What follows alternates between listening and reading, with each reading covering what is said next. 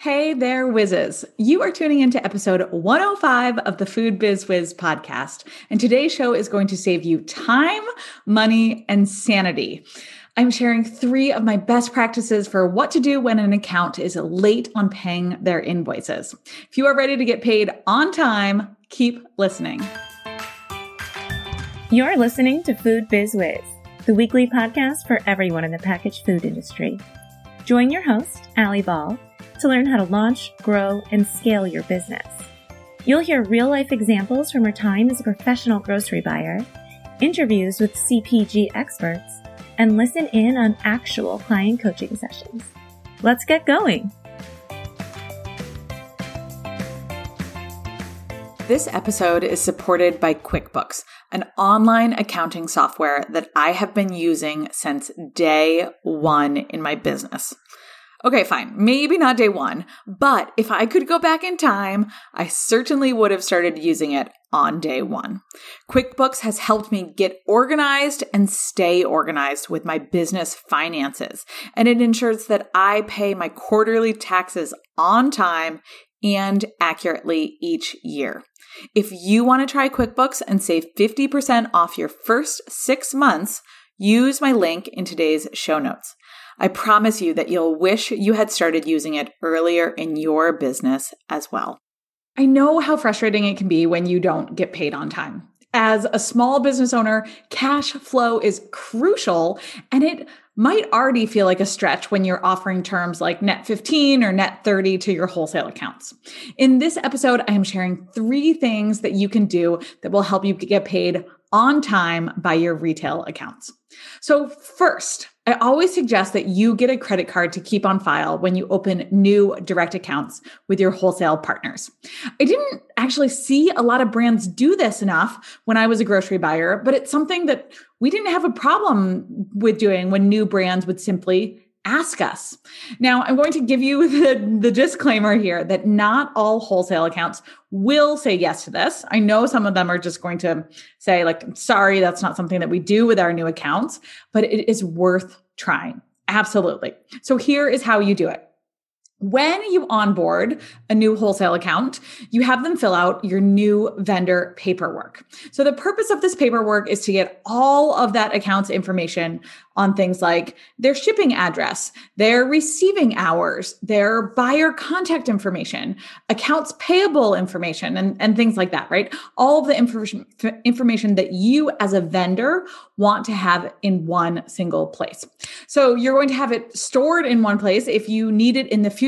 And gosh, I mean, believe me, there will come a time when you want to make sure that you have that accounts payable direct contact information rather than just the name and email address of the buyer with whom you've been dealing with already, right? So on that paperwork, you're going to ask to have a credit card on file and you make it really clear to this new account that that card will not be charged unless a payment is more than a certain amount of days overdue. So then you can decide yourself uh, what that time period is going to be, but something like 10 business days overdue seems to make sense. So then, if you get into the situation, and I know this happens quite frequently, where the account is overdue and you can't get them to pay, perhaps the buyer keeps saying the payment's on the way or uh, they're not responding to your emails in the first place, you can manually run that credit card on file. It's as simple as that. Okay. So, the next basic best practice that I have for you is to set up a late payment fee. So, I used to do this all the time when I had one on one consulting clients. So, again, you would outline this in your new vendor paperwork that you have them sign that they complete, and you make it super clear that there's a late payment fee after, again, a certain amount of time. Again, let's say you go with 10 business days. You could charge a late payment fee of 5% of the invoice amount, compounded monthly or weekly, whatever you choose, if you don't receive their payment. So it does require some tracking on your end and sending of updated invoices with that late payment fee added on. But you might find that just the fact that you have a late payment policy, a late payment fee policy, it's enough to keep your accounts paying on time. So I used to see this with my consulting clients too, that um, if I if it was getting close to that invoice being due and I hadn't heard back from them, I would just send them an email, send my clients a, a really nice, friendly email, assuming best intentions, and saying, you know, just a reminder, your payment will be overdue as of Monday. Um, Again, friendly reminder that we have a late payment fee of XYZ percentage compounded, you know, biweekly. And sure enough, the payments would come through. so lastly, this is a quick episode, you guys. I I I'm curious if you like these short styles. So please let me know. So, lastly, I've got one more tip for you guys. My final tip for getting people to pay your invoices is to simply stop sending orders if they have outstanding payments due. Now, I know this sounds extreme. I give this advice a lot in Retail Ready, and I see your hesitation. It can feel really frustrating when you're a vendor, right? And clearly your product's selling off the shelf because that buyer wants a reorder but there is no better way to get that invoice paid than refuse to ship an order until it's settled. So it's important to know here, I think this is it's key is that it doesn't have to be dramatic, right? It's as simple as a buyer placing an order and you kindly replying that you are waiting on overdue invoice number XYZ and that you are happy to ship that order once the account balance has been paid. So in this instance, I highly, highly recommend CCing the accounts payable department whose contact information you already have, right? Because you collected it in your onboarding paperwork.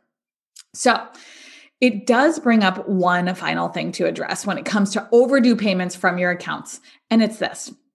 You guys, we are all human and we all make mistakes. So typically, accounting departments in retail stores still require a paper invoice in order to process checks. And yes, you'll be most likely still getting paid by check.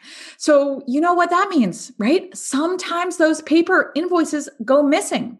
It is very likely that if you haven't been paid by an account, it was a simple error where your invoice got lost in transit, or that buyer forgot to forward on your electronic invoice to their accounting department, or simply someone missed a step in the payment process.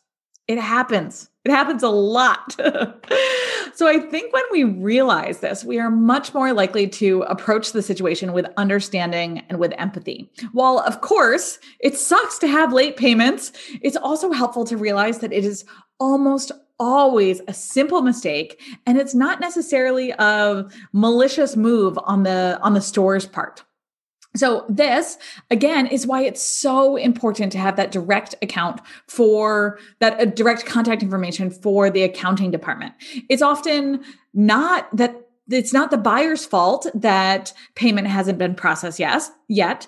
And if the buyer is the only person with whom you're following up regarding late payments, it's not likely to get resolved quickly as that buyer doesn't normally have the, the power to cut checks and process payments. So go directly to that accounting department, pick up the phone and call them, literally pick up the phone, and you are more likely to see that payment come through. Okay, so there you have it.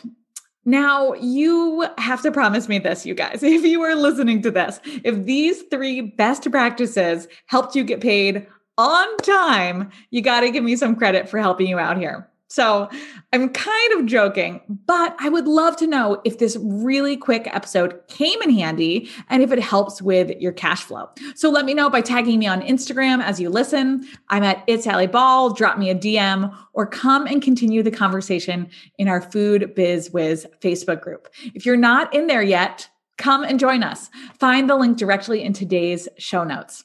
Okay, so to recap, my three quick things here. Number one is getting those credit cards on file uh, especially or easily it's easy to do when you do that new hire that new vendor paperwork that new account paperwork okay? Number two is start charging a late fee for overdue payments. Typically that late fee itself will be enough of a, a threat to get those accounts to pay on time. And number three is simply stop delivering if you have overdue invoices You've got the power here, so it is time to use it. Okay, Thank you, as always, for tuning in, and I will see you right back here next week. Have a good one. Thanks for supporting the brands who support this podcast. This episode is supported by QuickBooks, an online accounting platform that most of my clients use and that I use to keep our business financials organized and accurate. Save 50% off your first six months of QuickBooks using my link in today's show notes. It's time to get financially organized and they will help you with it. It couldn't be easier. Thank you for listening to Food Biz Wiz, the podcast. If you enjoyed this episode, please subscribe so you never miss a beat. Hungry for more? Check out www.foodbizwiz.com. That's food, B I Z W I Z.com for detailed show notes from all episodes. Thanks again for tuning in and stay busy.